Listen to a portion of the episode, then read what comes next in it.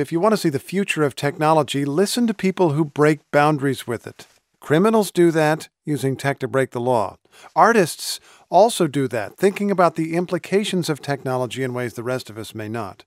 We're hearing from both in the days ahead, beginning with the science fiction visionary who talked with NPR's Laura Sydell.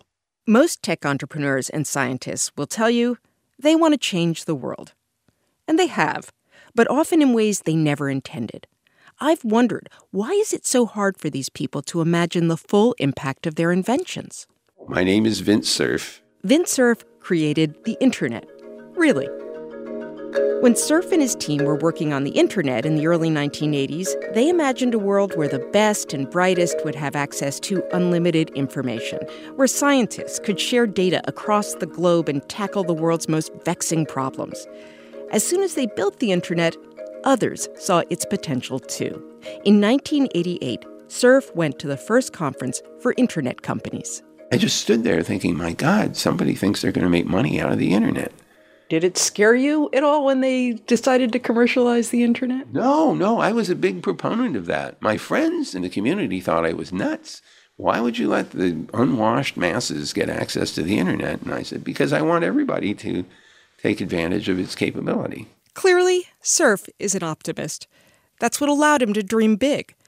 But in retrospect, some of the decisions his team made seem hopelessly naive for a bunch of geniuses.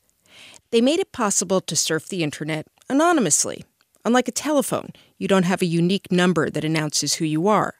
We know how that turned out. People with less lofty ambitions than Cerf use that loophole for cybercrime, international espionage, online harassment. And we have to cope with that. I mean, welcome to the real world. Did you even have a clue that any of this other stuff would come along? Did it even dawn on you? You know, it, well, to be honest, no.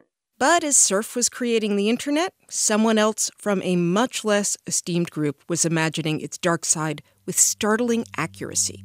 Science fiction author William Gibson. In the early 1980s, Gibson was a struggling writer living in Seattle. He didn't even own a computer, but he'd heard about the internet. And I was sitting with a yellow legal pad trying to come up with trippy names for a new arena in which science fiction could be staged. The name he came up with? Cyberspace, a graphic representation of data abstracted from the banks of every computer in the human system. Unthinkable complexity, lines of light ranged in the non space of the mind, clusters and constellations of data, like city lights receding. Listen to that. He understood the potential scale of it, all those computers connected together. That passage is from his breakout novel, Neuromancer, which came out in 1984. In Neuromancer, Gibson predicts that the internet will be dominated by huge multinational corporations fighting off hackers. The main character is a washed up criminal hacker who goes to work for an ex military officer to regain his glory. And get this the ex military guy is deeply involved in cyber espionage between the US and Russia. How was Gibson able to see what Cerf and others were blind to? Gibson says it's because he's always been fascinated by the way humans behave around technology.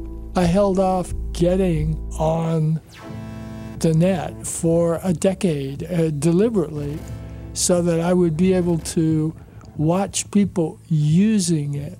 Gibson likes to tell a story about how TV changed New York City neighborhoods in the 1940s. Fewer people sat out on the stoops at night and talked to their neighbors.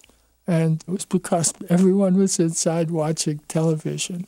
No one no, really noticed it at the time as a kind of epical event. After years of covering Silicon Valley and speaking with brilliant inventors, Gibson's point was a revelation to me.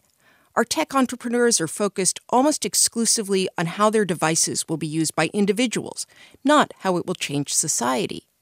They want to make things that are addictive and entertaining. That's why I've started to take this other form of entertainment more seriously science fiction. Take the Emmy Award winning dystopian Netflix drama Black Mirror.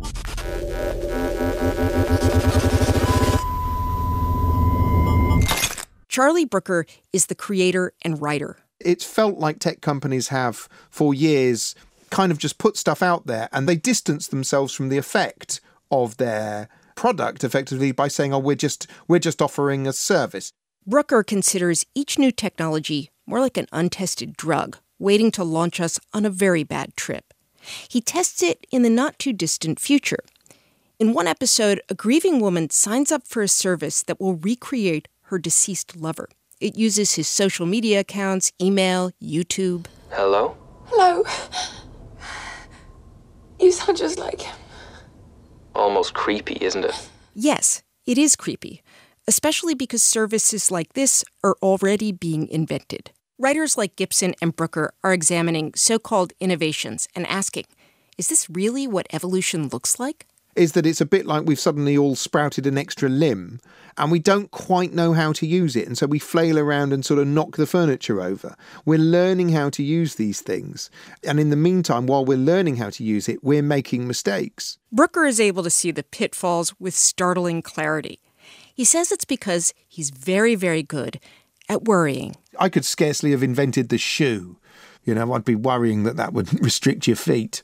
Maybe there should be a council of very worried, naturally worried, worrisome people who who look over all new technological developments and kind of rank them for potential harm. it's not a bad idea. But of course, we also need those brilliant optimists who charge forward with their vision. And we need those dystopian visionaries. Vint Cerf, the father of the internet, reads science fiction. It's the mind stretching practice of trying to think what the implications of technology will be that makes me enjoy science fiction. The artists are the ones who recognize a fundamental truth human nature hasn't changed much since Shakespeare's time, no matter what fancy tools you give us.